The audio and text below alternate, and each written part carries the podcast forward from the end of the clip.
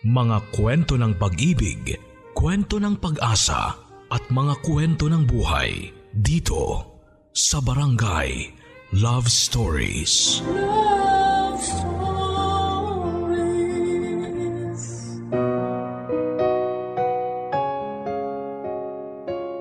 May kasabihan na paulit-ulit tayong sasaktan ng tadhana hanggang matuto tayo.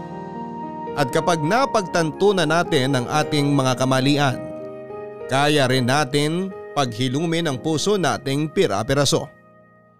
Ikaw ka barangay, paano mo nilagpasan at iniwan ang iyong masakit na nakaraan para magpatuloy sa buhay? Kapag binato tayo ng kapalaran ng maraming pagsubok sa buhay, naiisip nating sumuko na lamang o huminto. Pero minsan, kung kailan tayo mahina, dapat ay doon din tayo mas magpakatatag. Dahil ito rin ang mga panahon na sinusubukan tayo ng Diyos kung hanggang kailan tayo kakapit at tatawag sa Kanya. Ganyan ang eksaktong karanasan ng pinagdaanan ng ating kabarangay na si Febs. Na hindi lang isang beses nagkapira-piraso ang puso. Ngunit sa huli, pinatunayan pa rin niya na meron pa ring dahilan ang kapalaran kung bakit kailangan niyang magpatuloy sa buhay. Gusto mo na bang makarelate sa kanya? Alamin natin yan sa kwento ng pag-ibig, buhay at pag-asa sa nangungunang Barangay Love Stories. Dear Papa Dudut Magandang katanghalian ng Sabado po sa inyo at sa mga kabarangay nating avid listener ng programa ninyong Barangay Love Stories. Tawagin niyo na lamang po ako sa pangalang Febs. 34 years old at kasalukuyan ay nandito na sa Germany kasama ang aking mag-ama. Pero bago po ako napunta dito ay marami-rami rin po akong pagsubok na pinagdaanan sa Pilipinas simula noong teenager ako. Masasabi ko po na karamihan sa mga yon ay bunga ng maling desisyon sa buhay. Pero mabuti na lamang dahil binigyan pa rin ako ng Diyos ng pagkakataon para magbagong buhay at dahilan para magpatuloy. Tubong Mexico, Pampanga po ako papadudot at lumaking kasakasama ang nanay Mandy ko noon. Wala po akong kinamulatang ama kaya masasabi kong malaki ang epekto noon sa pagdadalaga ko. Tapos madalas ay busy pa sa pagtatrabaho sa karinderya si nanay. Kaya nasanay na po akong asikasuhin ang sarili ko. Yun din po ang dahilan kung bakit hindi kami close at madalas po akong sumasagot sa kanya. Naging sakit po ako sa ulo ng sarili kong ina nang mag-teenager ako. Nang mag-aral ako ay lagi pong palakol ang grado ko kaya paulit-ulit akong bumabalik hanggang sa nahirapan na akong makausad. Sa katunayan ay tinamad na lamang po akong mag-aral kaya hindi rin ako nakagraduate sa high school. Nang mag-18 ako ay natuto akong bumarkada at magbisyo papadudot.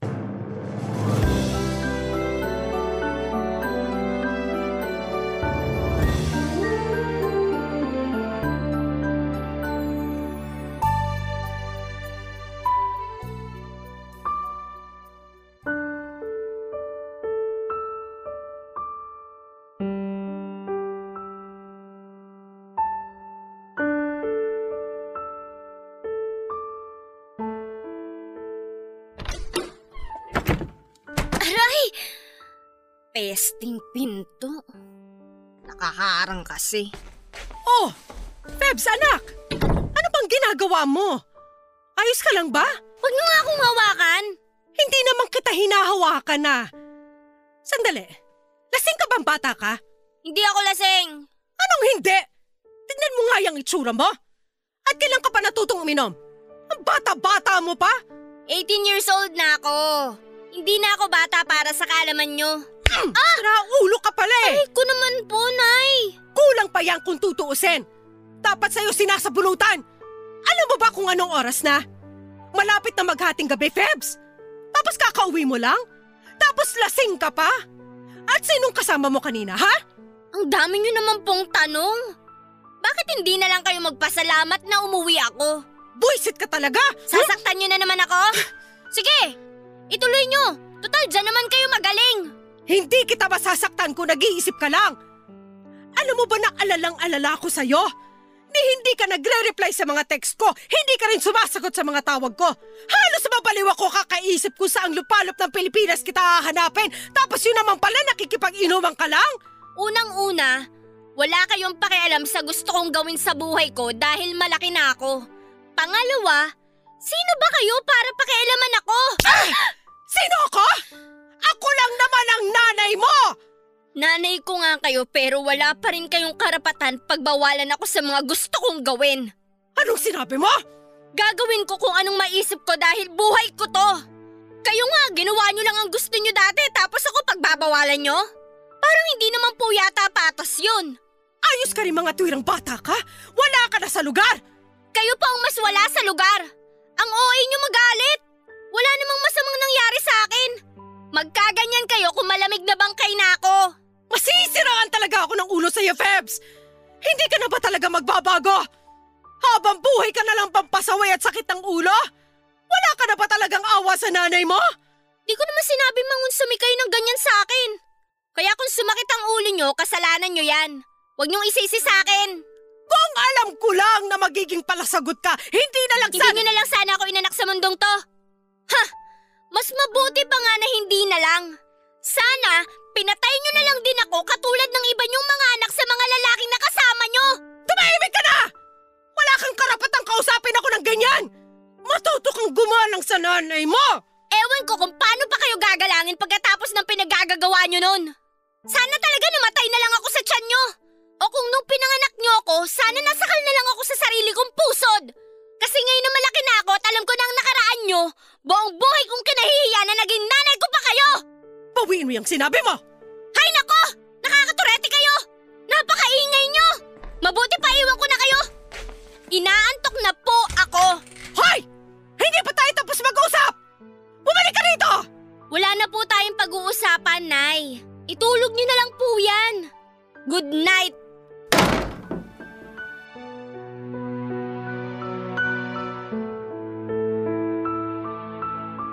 Kung kabastusan mang sumagot sa magulang ay hindi ko na po yun naisip ng panahon na yon papadudot.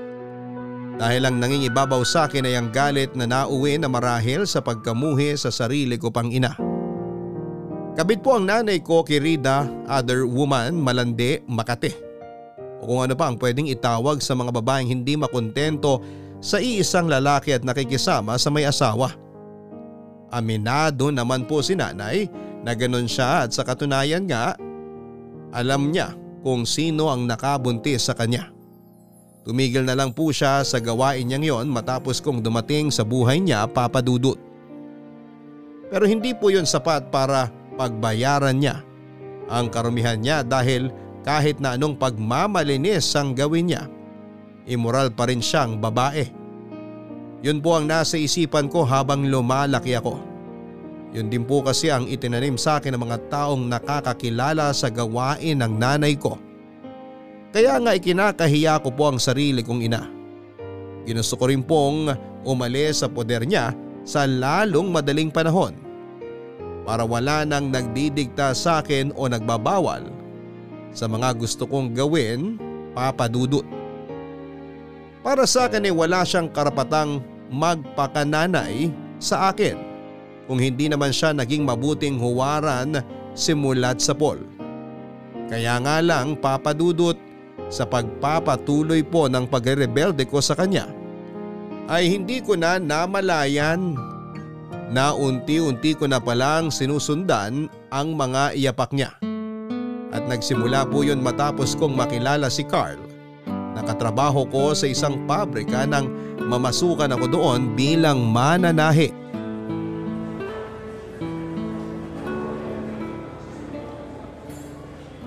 Hi. Ikaw si Febs, tama? Ah, oo. Ako nga pala si Carl. Pwede bang makishare ng table? Wala na kasing bakante. Ay, oo naman. Teka, uusog lang ako. Yan. Salamat. Kanina pa ako paikot-ikot eh. Wala akong maupuan. Buti nakita ko tong pwesto mo. Wala namang kaso yun. Eh teka, paano mo nga pala nalaman ang pangalan ko? Saka, dito ka rin ba nagtatrabaho? Anong trabaho mo dito? Delivery driver ako rito. Minsan kargador na rin tsaka bodegero. Doon naman sa tanong mo kung paano ko nalaman ng pangalan mo, narinig ko lang sa mga kasama kong driver. Siyempre, pag may bago rito tapos maganda, pinag-uusapan talaga. Uy, hindi naman ako maganda. Di rin ako naniniwala nung una eh, hanggang sa nakita kita ng personal. Ang masasabi ko lang, Febs, hindi ka talaga maganda. Sobrang ganda. Napakabulero mo naman. Baka may makarinig sa'yo at may magselos. Nako, Carla. Wala naman tayong ginagawang masama. ah. Mahanga lang naman ako sa'yo. Sa bagay, masyado lang ako malisyosa. Wala yun, natural lang naman na mag-react ka ng ganyan. Pero para sabihin ko sa'yo, Febs, hindi ako masamang tao. Wala akong balak na masama sa'yo. Gusto ko lang talaga makipagkaibigan kasi baka wala ka pang nagiging close dito sa trabaho. Paano mo nalaman? Actually, tama ka. Yung ibang mga babae rito, iba yata yung trip nila sa buhay nila. Hindi ko sila masabayan kaya madalas mag-isa lang ako tapos walang kausap. Ah, gets ko yan. Puro kasi rin sila chismisan eh. Mismo! Ano naman pakialam ko sa buhay ng ibang tao? Oh, kalmahan mo lang. Nagsasabi lang ako ng totoo. Nagpunta ako rito para magtrabaho at hindi para makipagchismisan. Alam mo, para kang misis ko. Ganyan na ganyan ang linyahan niya eh. Taong bahay lang din yon. Tapos hindi siya mahilig makipagkwentuhan sa mga kapitbahay namin. Minsan nga tinatanong ko kung nababagot ba siya sa bahay. eh. Hindi naman daw. So, may asawa ka na pala, Carl. Oo, meron na. Ikaw, may asawa? May boyfriend? Wala ako pareho nun. Focus lang ako sa sarili ko at sa pagtatrabaho. Gusto ko kasi makaipon ng pera para hindi na ako umasa sa nanay ko. Hindi ko kasi siya masumbatan dahil siya pa rin na nagpapakain sa akin. Sobra ka naman sa susumbatan. Bakit? Di ba kayo okay ng airmats mo? Ganun na nga. Sa ngayon, isa lang ang gusto ko. Umalis sa bahay para malayo na ako sa kanya. Kung ikaw ang nasa posisyon ko, for sure gugustuhin mo rin mapalayo sa kanya. Sa tono mo, mukhang grabe yung galit mo sa nanay mo ah. Hindi lang grabe, kinahihiya ko rin siya. Basta, pinag-uusapan pa nga lang natin ngayon, naiinis na ako eh. O siya, huwag na natin pag-usapan kung naiinis ka. Mabuti pa, kumain na lang tayo. Ibang bagay na lang ang pagkwentuhan natin. Okay, sige. Pero ikaw naman ang magkwento. Wala naman kasing kakwento-kwento sa buhay ko. Papadudot hindi ko naman po plinano na magustuhan si Carl. Kusang dumating yon kaya para sa akin ay tinadhana kaming magkakilala at maging magkaibigan. Kahit na nga una pa lang ay sinabi na niyang may asawa na siya at pamilyadong tao. Sa totoo lang ay hindi po nahadlangan ang katotohanan yon na lumalim pa ng higit sa magkatrabaho ang pagkakaibigan namin ni Carl. Siya rin naman kasi ang kusang lumapit sa akin kaya sino ako para itaboy siya ng mga panahon na yon. Tuwing break time sa umaga bago siya bumiyahe para mag-deliver ay lagi kaming sabay kumain. Doon na rin kami nakakapagkwentuhan ng mga bagay-bagay sa buhay namin na naging daan nga para lumalim ang pagkakakilala namin sa isa't isa. Hindi nga nagtagal ay unti-unti pong na-develop ang feelings namin ni Carl hanggang sa nagkaroon kami ng mutual understanding na nauwi nga sa pagiging mag-secret on namin. Para sa akin ay thrilling po pala ang kumapit sa may asawa at kahit nakakarampot lang o madalas. Napatago ang pag-akto namin ni Carl bilang magkasintahan ay kontento na po ako sa ganong klase ng setup papadudot. Nang mga panahon na yon, wala po sa isipan ko na magsettle o bumuo ng sarili kong pamilya dahil hindi po ako handa sa responsibilidad ng pagkakaroon ng anak. At para sa akin ay mas gusto ko pong enjoyin ang buhay kahit na labag sa batas ng tao at ng Diyos ang pakikiapid. Papadudot. Barangay Love Stories. Barangay Love Stories. Nagpatuloy po ang patagong relasyon namin ni Carl Papadudut. Hanggang sa mapansin na nga ito ng mga katrabaho namin. Siyempre sinong hindi magsususpetsa kung kami mismo ay masyado ring nadadala ng mga lambingan at asara namin. Hindi niyo ako masisisi. Gwapo po kasi si Carl at nakakatempt na mag-response sa mga pasimple niyang banat. Bukod doon ay sobrang bait niya at ramdam kong concern siya sa akin. Kaya nga hindi nagtagal ay nahulog po ako sa kanya papadudot. Opo, alam kong malaking kagagahan na magkagusto sa kanya at umasa na magiging kami for good. Pero hindi ko na yon inisip dahil na rin sa mga pinapakita niya sa akin at sa paraan ng pagtrato niya. Kaso dahil nga nagsimula sa mali ang namamagitan sa amin ni Carl, natural na hindi po yon nagbunga ng mabuti. Ang ibig ko pong sabihin ay nang matapos malaman ng misis niya ang sekreto naming relasyon dahil may nakapagtimbre rito na kasamahan namin sa trabaho papadudot. Hindi kami naging maingat. Kasalanan namin kaya nakarating sa asawa niya ang relasyon namin. At kahit naman sinong nasa sitwasyon ay hindi pipiliing kampihan ang tulad kong wala naman sa lugar. Kabit at nangihimasok sa relasyon ng may relasyon. Feb, sandali lang! Hintayin mo naman ako! Ano bang kailangan mo? Bakit mo ako sinundan? Anong bakit kita sinusundan? Ano bang klaseng tanong yan? Malamang susundan kita kasi nag-aalala ako sa'yo. Tingnan mo, ang dami mong kalmot. May mga gasgas ka pa sa tuhod o tsaka... Alam mo kung bakit ako nagkaganito, di ba? Kagagawan lahat to ng asawa mo. At ano ka mo? Concern ka? Ha? Hindi yan ang narinig ko kanina nung nagkakagulo at sinasaktan ako ng misis mo. Di ba? Sabi mo, ako ang unang lumapit sa'yo? At tinukso kita kaya nagkagusto ka sa akin? Ang kapal ng mukha mo, Carl! Sorry, okay? Hindi ko naman sinasadya na idiin ka eh. Naipit na ako sa sitwasyon. Hindi ka naibit sa sitwasyon dahil simulat sa pool, alam na natin na posibleng malaman ng asawa mong relasyon natin. Di ba kapag tinatanong kita, lagi mong binibida na alam mong gagawin? Na hanggat maaari, hindi na aabot sa puntong malalaman pa niya dahil kamo didiskartehan mo na. Pero kita mo, nakarating pa rin sa kanya tapos nag-iskandalo pa siya sa trabaho natin. Kaya nga ako humihingi ng tawad sa nagawa niya eh. Kinausap ko na siya, Febs. Pinagsabihan... Wala nang magagawa yung paghingi mo ng tawad dahil nangyari na. Napahiya na ako sa lahat ng taong nakapanood kung paano ako sinabunutan, kinaladkad at sinampal ng misis mo. Tapos imbes na awatin kami at ipagtanggol ako, wala kang ginawa. Oo, sige. Sinaway mo ang misis mo, pero ni hindi mo man lang ako nilapitan para tulungan makabangon o kaya hindi ka nagsalita para ipagtanggol man lang ako. Bakit? Dahil ba kabit mo lang ako? Pero tao pa rin ako, Carl! Alam ko naman yun, kaya nga kita hinabol ngayon eh. Para humingi ako ng sorry sa'yo. Alam ko na malaki ang kasalanan ko sa'yo dahil hindi man lang kita naipagtanggol. Kaya kahit na alam ko na walang magagawa tong sorry ko dahil sa bigat ng nangyari, eh gusto ko pa rin subukan na humingi ng tawad sa'yo. Ewan ko sa'yo, Carl! Galit ako sa'yo! Sinundan mo pa talaga ako para lang dyan sa sorry mo na alam mo namang hindi-hindi ko matatanggap? Ang totoo, Febs, gusto ko lang din sabihin na tapusin na natin ang lahat ng meron tayo. Ano? Malaki ang pagkakamaling nagawa ko sa misis ko. Tsaka tama siya. Nagkasala ako sa kanya. Nagkasala tayo. Ayoko na habang buhay magalit siya sa akin. Kaya nung tinanong niya ako kung willing ba akong ayusin yung relasyon namin, pumayag agad ako.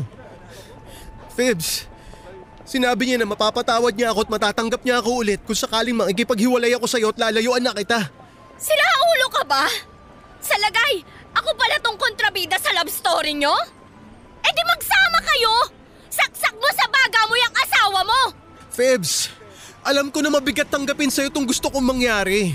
Pero alam mo naman na nagsimula tayong mali, di ba? Alam mo naman na hindi tayo pwede. Hindi pwedeng magpatuloy ito.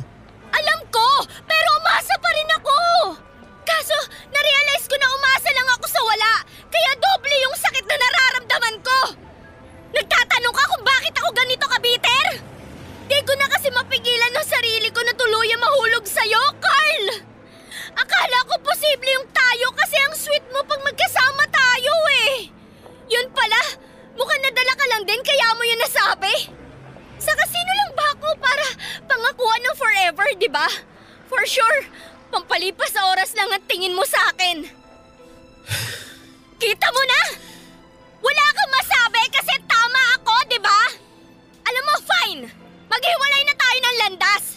Total, wala na rin ako mukhang maiaharap sa lahat ng tao sa trabaho pagkatapos na nangyari. Sana masaya kayo. Sana makatulog kayo na mahimbing sa gabi. Bahala na kayo sa buhay nyo.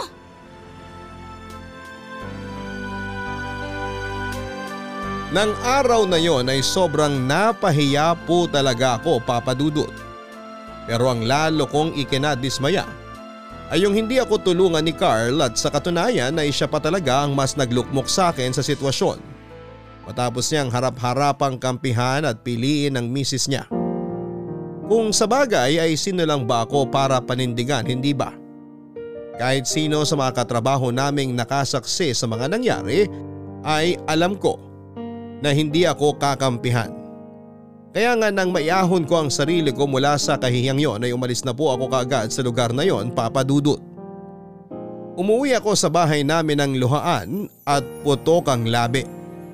Pero mas nanaig po yung pagkadurog ng puso ko ng mga sandaling yon. Ilang linggo po ang mabilis na lumipas. Tuluyan na nga akong nag-awol sa garment factory na pinagtatrabahuhan ko papadudot. Tapos kumalat na rin sa barangay namin ang nangyari hanggang sa makarating na sa nanay ko. Natatandaan ko pa nga na pinagalitan niya ako at pinagsabihan pero wala po akong inintindi sa mga sinabi niya.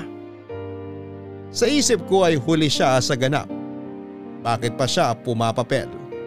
Para ano? Para ipamukha sa akin ang kagagahan ko? Pwes wala siyang karapatan papadudot. Gaga rin naman siya noong dalaga siya tapos magagalit siya sa akin na parang ang laki ng kasalanang ginawa ko. Hindi nga nagtagal ay kusa rin pong namatay ang issue kaya nag-decide akong ipagpatuloy ang buhay. Bale, naghanap po ako ng bagong trabaho at swerte naman. Dahil nakapasok ako sa mall bilang isang sales lady sa isang jewelry shop. Tapos ay doon naman po dumating sa buhay ko si Homer Papa Dudut. Hi Febs. Lunch break na. Di ka ba kakain? Mamaya na lang siguro kasi wala akong gana, Homer. Ganun ba? Hindi siguro masarap yung ulam mo kaya wala kang gana. Ang lakas mo rin mang asar, no? Pero totoo, ayoko lang kainin yung luto ng nanay ko. Di masyadong masarap. Ah, ganun ba? Hayaan mo na kasi pinagdala naman kita eh. Sayang naman to kung hindi mo ko sasabayang kumain. Ako pa naman nagluto nito. Teka, pinagdala mo ako? Bakit mo naman ako pinagdala? Wala lang. Pero huwag kang ma-awkward kasi binigyan ko rin yung iba nating katrabaho. Ah, okay. Akala ko kasi... Akala mo ano? Wala. Relax lang, Febs. Gusto ko lang makipagkaibigan sa'yo. And besides, wala naman lason tong niluto ko. Hoy, wala naman akong sinabi. Biro lang, syempre. Pero concerned din kasi ako sa'yo dahil napapansin ko na minsan hindi ka nagla-lunch or late ka kumain. Kung ayaw mo talaga ng luto ng nanay mo, pwede ka naman bumili sa labas. Or pwede kitang ipagluto. Naku, hindi mo na kailangan gawin yan, Homer. Ayos lang ako. Sorry, pero hindi ako masyadong naniniwala. Bilang team leader nyo rito, trabaho ko na obserbahan ang mga kasamahan ko. Febs, pwedeng pwede ka naman mag-open sa akin. Makikinig ako kung ano man yung pinagdaraanan mo. Hindi kita huhusgahan kasi alam ko na lahat tayo may problema. At kung makakatulong na ma-share mo yon para gumaan man lang ang dibdib mo, bakit hindi, di ba? Sa bagay, napaisip ako dun ah. Kaso, naalala ko rin last time na nag-share ako ng feelings ko sa ibang tao, na-judge lang ako tapos nasakta ng husto. Siguro dahil maling tao lang yung napagsabihan mo. Hayaan mo, makakarma rin siya. Hindi rin naman siya perpekto para umasal ng ganun at manghusga ng kapwa. Pare-pareho lang tayo may pinagdaraanan. Alam mo, ang galing mo magsalita. Huwag mo mamasamain ah. Ang ibig kong sabihin, para bang ang mature mo na? Ganto siguro kapag marami ka ng karanasan sa pakikinig ng mga kwento ng ibang tao. Kaya nga sabi ko sa'yo, pwede kang mag-open sa akin. Hindi lang naman tayo magkatrabaho rito. Pamilya na rin tayo. Tatandaan ko yan. Salamat Homer ah. Medyo napanatag na ang dibdib ko kasi alam ko nandyan ka at willing makinig sa mga drama ko sa buhay. Wala yun. At tama, nandito lang ako. So paano? Simulan mo nang ikwento sa akin ang mga drama mo sa buhay habang nagla-lunch tayo. Nagugutom na kasi ako. O sige, medyo kumakalam na rin yung sikmura ako eh. Ano bang hinihintay mo? Tara.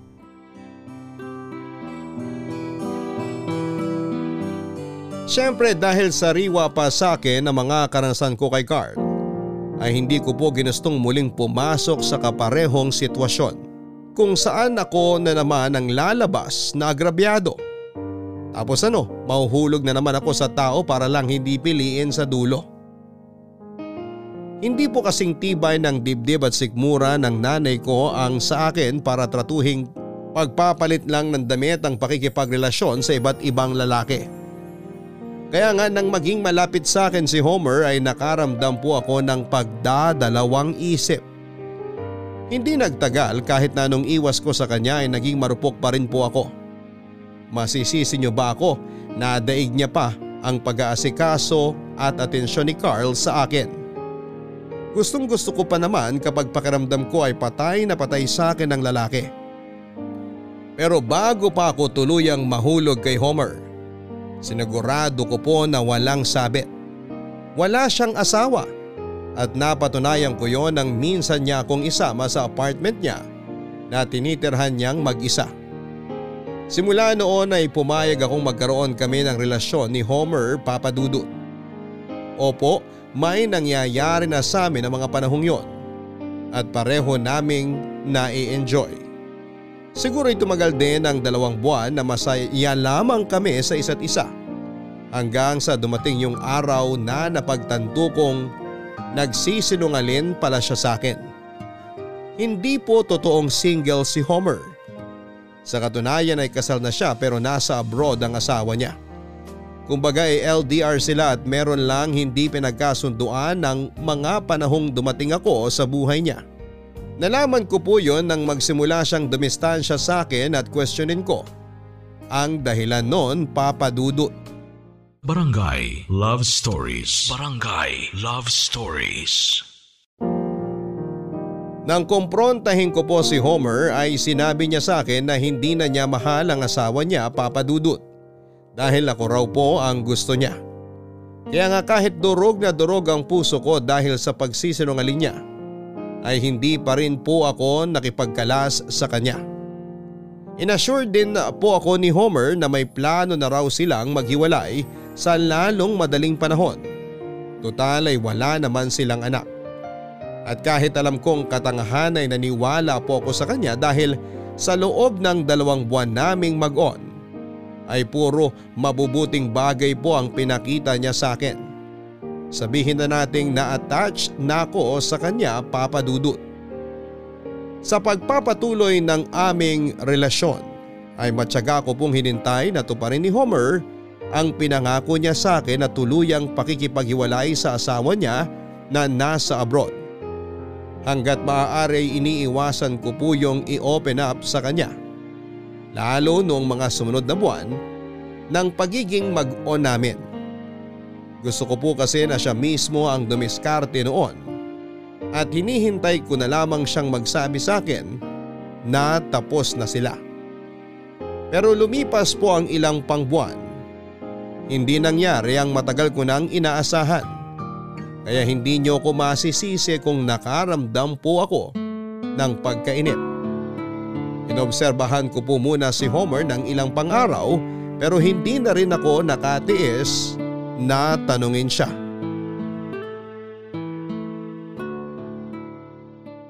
Um, Homer?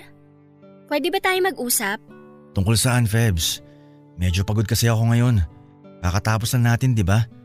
Hindi ka pa ba inaantok? Inaantok. Pero parang hindi ako makakatulog kapag hindi ko nasabi to eh.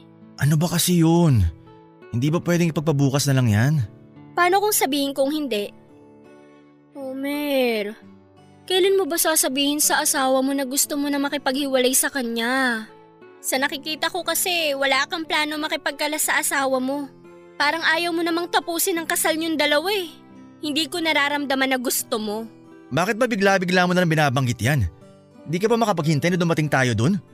Hirap sa'yo, masyado kang atat. Hindi ako atat, okay? Pero naiinip na kasi ako. Eh di atat ka nga. Maayos ako nakikipag-usap sa'yo. Hindi mo kailangan magalit ng ganyan. Sinong hindi magagalit? Sige nga. Sabi ko, pagod ako. Tapos gusto mo pag-usapan natin ng bagay na yan? Pinag-usapan na natin yan, di ba? Paulit-ulit ka. Pinapaalala ko lang sa'yo dahil mukhang nakalimutan mo na. Masyado ka na yatang nagiging kampante. Paano na lang kung biglang umuwi ang asawa mo? Imposible yan sinasabi mo. Napapraning ka lang. Praning na kung praning pero meron naman siguro akong karapatan, di ba? Pinangakuan mo ko. At sinabi ko bang hindi ko yung tuto pa rin? Hindi ko naman yung nakalimutan eh. Pero, tsumechempo pa rin ako. May pinagdadaanan ng asawa ko, kaya ayoko na munang dagdagan ng iniisip niya. Ano ka mo? May pinagdadaanan siya? Nabanggit niya sa akin nung minsan na medyo hindi okay yung napasukan niyang trabaho doon. Wow! Tapos ano? Kinomfort mo siya. Siyempre, asawa ko siya eh. Pero hindi mo na siya mahal. Di ba sabi mo, ako na ang mahal mo? Kaya dapat wala ka ng pakialam sa kanya at sa pinagdadaanan niya. Posible ba yun? Siya pa rin ang asawa ko, Febs. Hindi ko kayang mawala ng paki sa kanya dahil may pinagsamahan pa rin kami. Pero paano naman ako? Anong paano ka? Magkasama tayo. Hindi ka pa ba kontento? Magkasama nga tayo pero pakiramdam ko ang layo-layo mo sa akin, Homer. Hindi na tuloy ako sigurado sa pagmamahal na sinasabi mo. Kulang ka lang sa tulog kaya ganyan ka mag-isip. Mabuti pa tigilan na natin ang usapan na to kasi wala rin tayo mapagkakasunduan. Maaga papasok natin bukas. Mamaya maliit pa tayo pareho.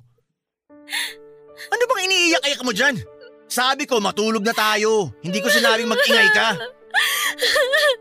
Ay, pesteng buhay naman to. Kung ayaw mo matulog, magpatulog ka. Doon na nga lang ako sa sofa.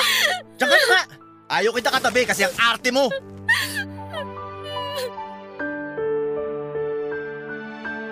Papadudot nagtapang-tapangan lamang ako nang komprontahin ko si Homer.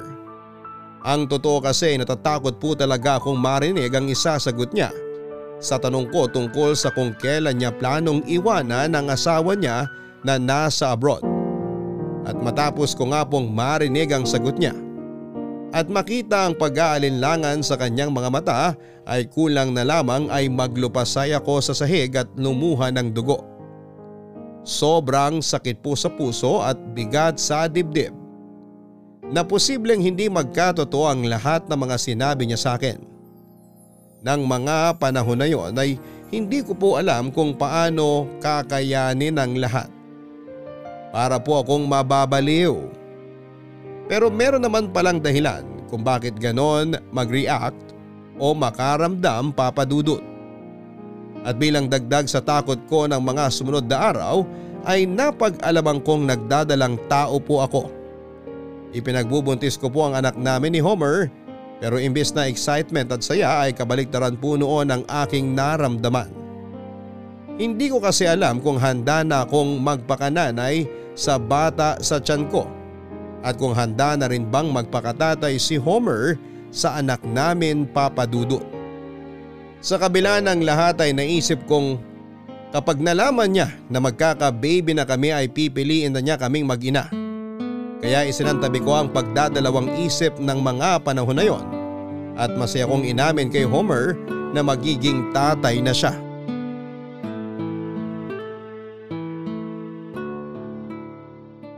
Paano na lang kung makita ko ng nanay mo rito? Di ka ba talaga nag-iisip? Pinilit mo pa akong pumunta rito sa inyo samantalang pwede ka naman pumunta sa apartment ko.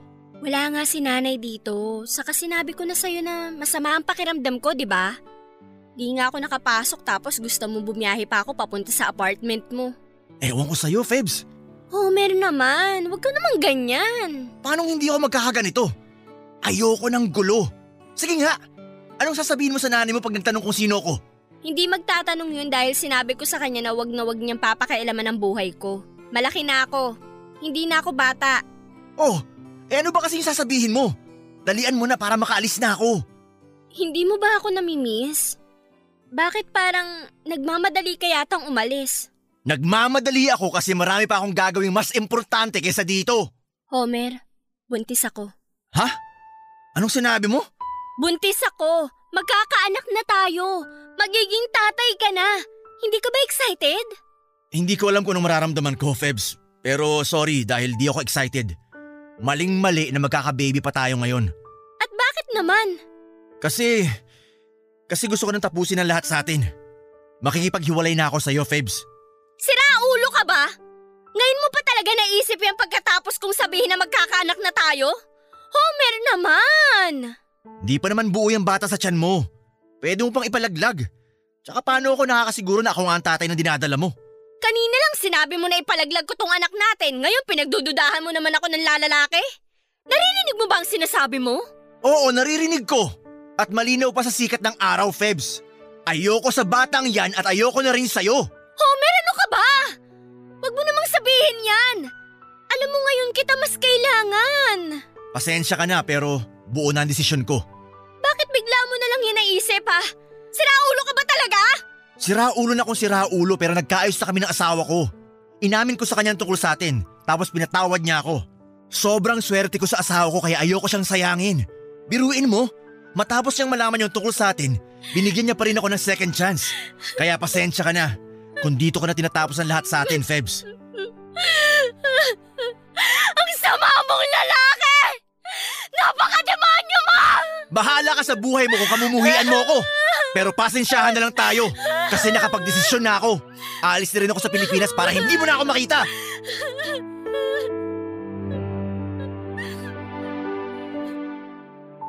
Sa lahat po ng ginawang pananakit sa akin emotionally and verbally ni Homer, yun pong itatuwa niya ang magiging anak namin ang pinaka masakit sa lahat papadudot.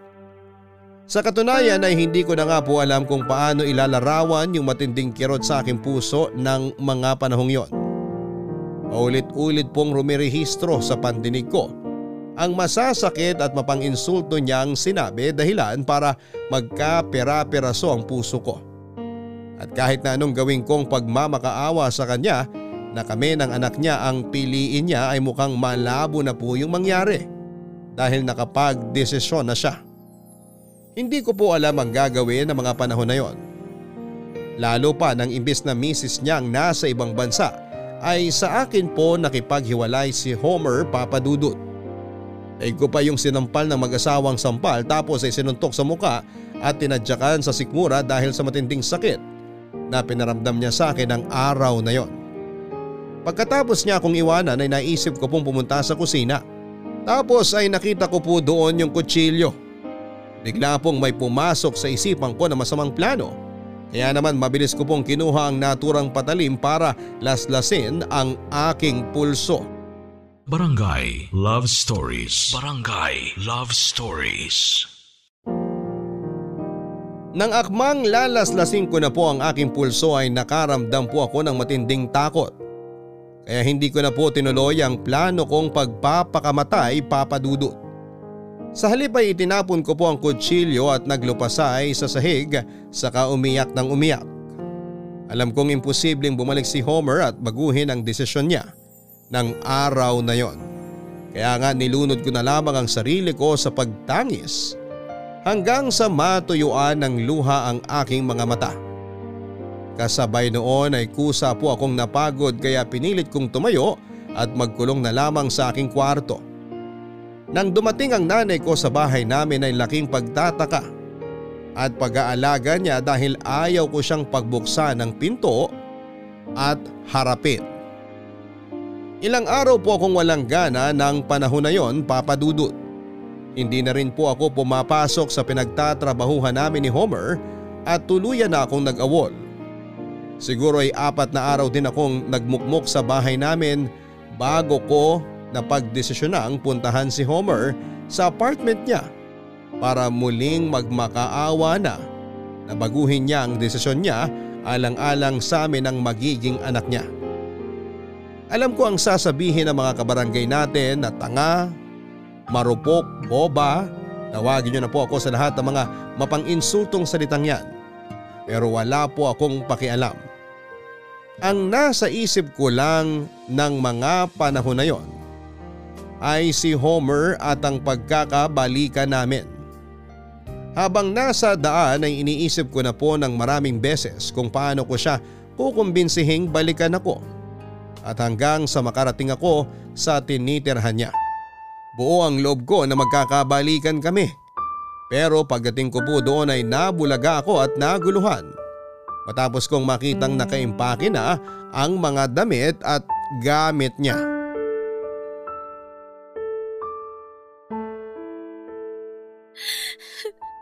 Please, Homer! Huwag mo kaming iwan ng anak mo! Maawa ka sa amin! Gusto mo, luluhod ako. Pakiusap! Pwede bang tumayo ka dyan? Ang dami mong pakulo, ang dami mong drama. Bakit ba kasi pumunta ka pa rito sa apartment ko?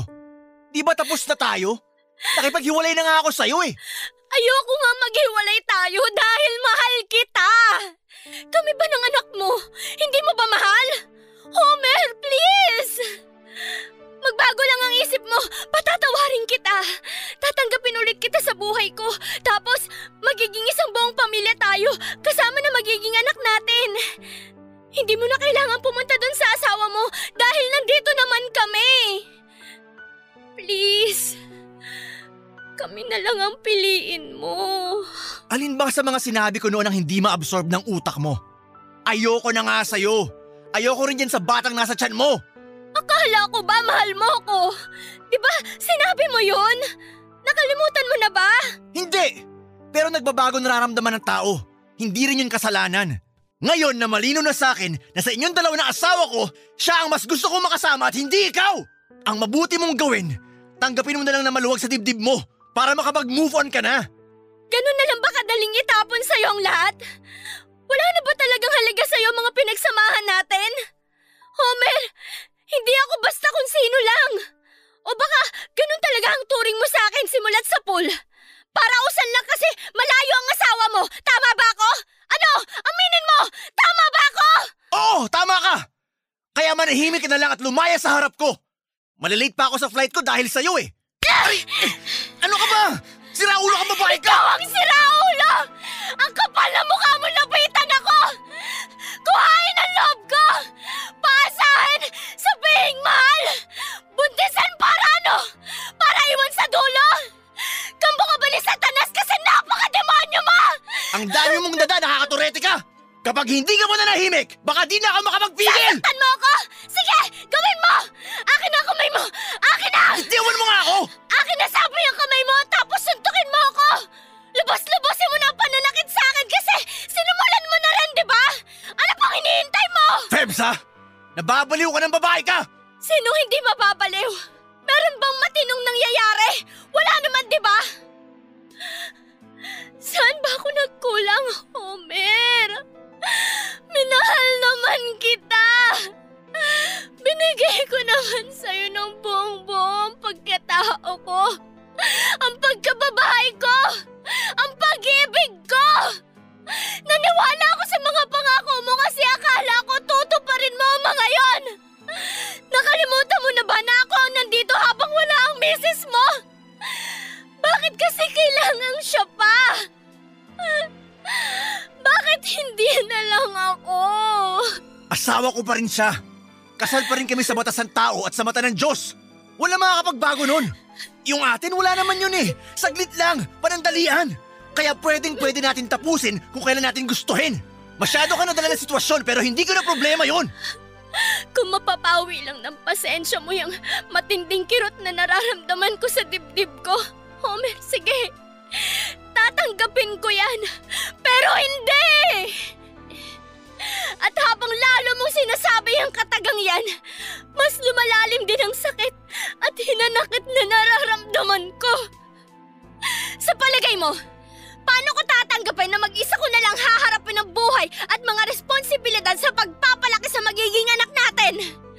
Paano ko sasabihin sa batang to na iniwan kami ng tatay niya dahil naging duwag siya? Ayaw niyo panagutan at harapin ang mga responsibilidad niya sa amin! Sige, sabihin mo! Paano ko yung gagawin? Hindi ko alam! Problema mo na yon. Bahala ka na sa buhay mo. Labas na ako dyan, Febs! Wala na pong nagawa ang pag-iyak ko at pagmamakaawa sa ikalawang pagkakataon kay Homer dahil tuluyan na nga niya kaming iniwan ng anak niya. Umalis na po siya ng Pilipinas para manirahan kasama ang misis niya sa ibang bansa. Ano pa pong laban ko doon papadudot? Wala na po. Kabit ako legal na asawa yon at hindi ko po alam ang gagawin ko dahil lutang na lutang ako.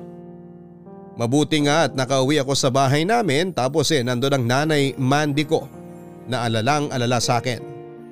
Nang mga panahon na yun ay hindi ko na po napigilang umiyak sa kanya habang yakap-yakap siya. Pagamang takang taka ay hinayaan lang po ako ng nanay ko na tumangis na parang bata hanggang sa maging handa akong ikwento sa kanya ang lahat-lahat.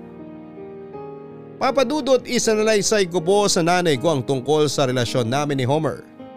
Kung paano ko natuklasan na may asawa siya at hanggang sa nagbunga nga ng sanggol ang aming pagsasama. Galit na galit po si nanay na kulang na lamang ay sugurin niya nang itak si Homer kahit nasaan pa ito naroroon. Pero sa kabila ng lahat ay mas nangibabaw pa rin po kay nanay ang lungkot dahil sa nangyari sa akin. Pagka ganon pa man ay sinabi niya sa akin na hindi niya kami pababayaan ng magiging anak ko.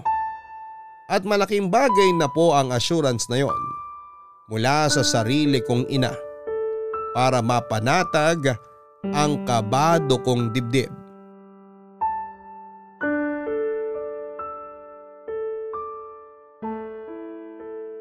Anak, alam mo ba? Nung dumating ka sa buhay ko, yon ang masasabi kong pinakamasayang sandali na nangyari sa akin.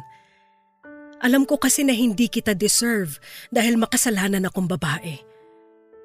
Yung iba kong mga naging anak, lahat sila namatay bago ko pa ipanganak. Kaya nga naisip ko, parusa kaya yun ng Diyos dahil sa pagiging kabit ko.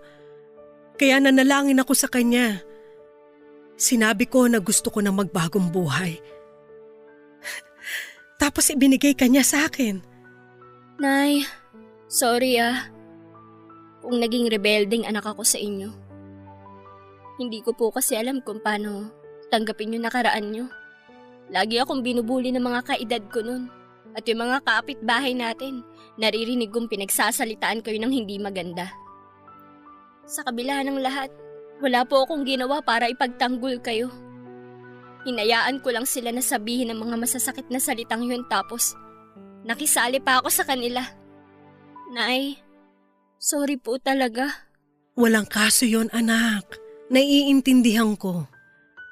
Kahit nalulungkot ako dahil malayo ang loob mo sa akin, hindi ako tumigil sa pagdarasal sa Diyos na sana isang araw tawagin mo ulit akong nanay.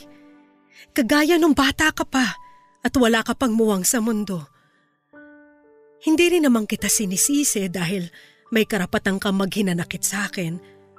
Pero anak, hindi ko na mababago ang nakaraan ko. Kung pwede lang sana, bakit hindi, di ba? Pero mali pa rin po ako. Dahil hinayaan kong magalit ako sa inyo ng husto. Oo nga po. Hindi nyo na mababago ang nakaraan nyo. Pero hindi ibig sabihin, di na kayo pwede magbago para maging mabuting tao. Nay, naging responsableng nanay po kayo sa akin at sapat na yon para mapatunayan na nagsisisi kayo sa mga ginawa nyo nun. Dapat kasi, doon ako mas nag-focus, hindi sa galit ko sa inyo. Kung nagawa ko sana yon, hindi rin ako maliligaw ng landas at napahamak.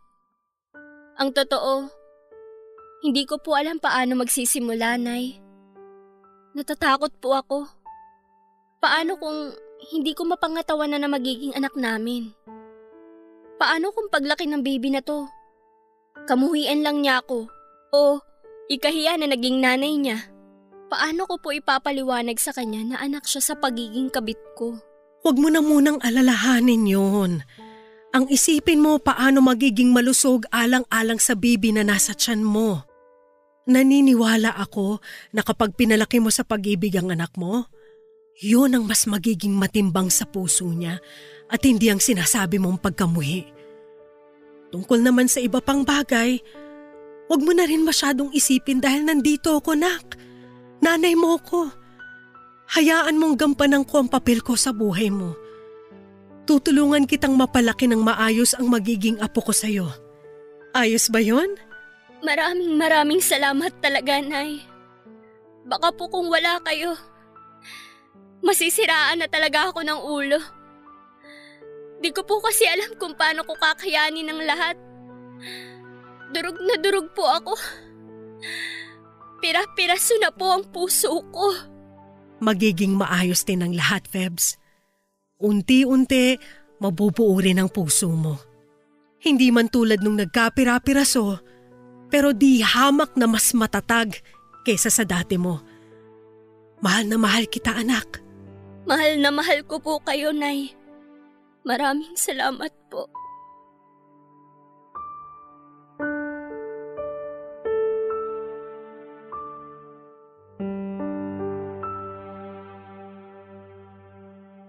Papadudot naniniwala po ba kayo na may magic ang mga salita ng nanay?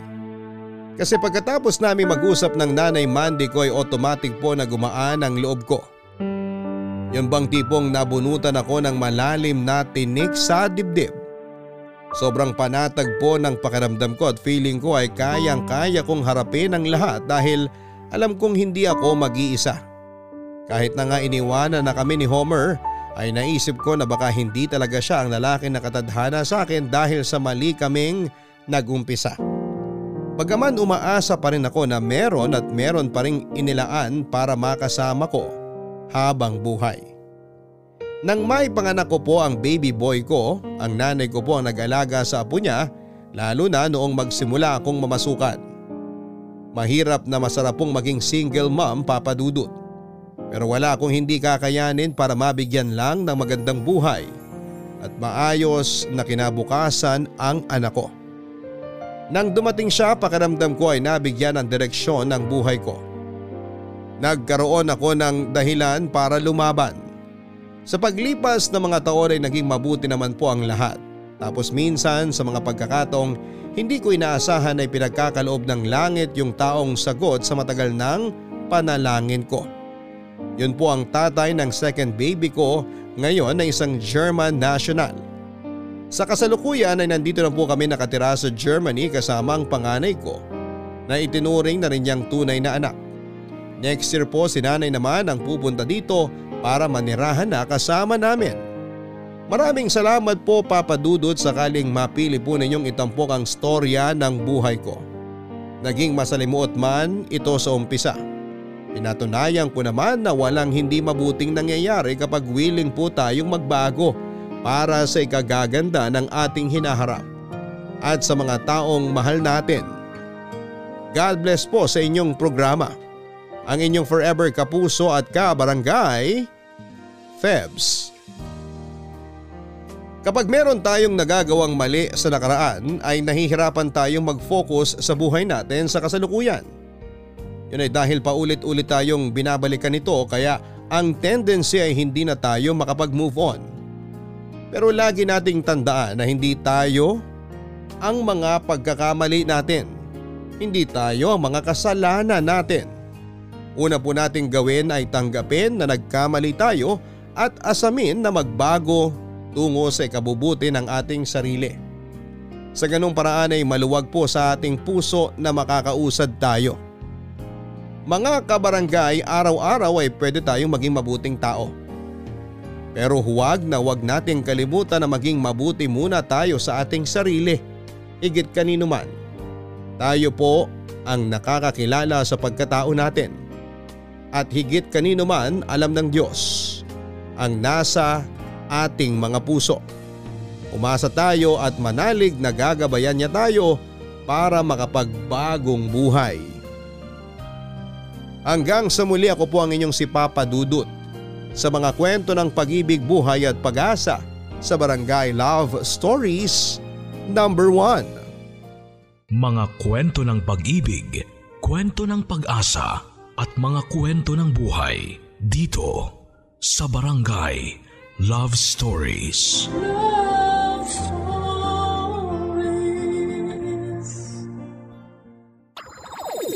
Nagustuhan ng iyong napakinggan? Ituloy yan via live stream sa www.gmanetwork.com/radio.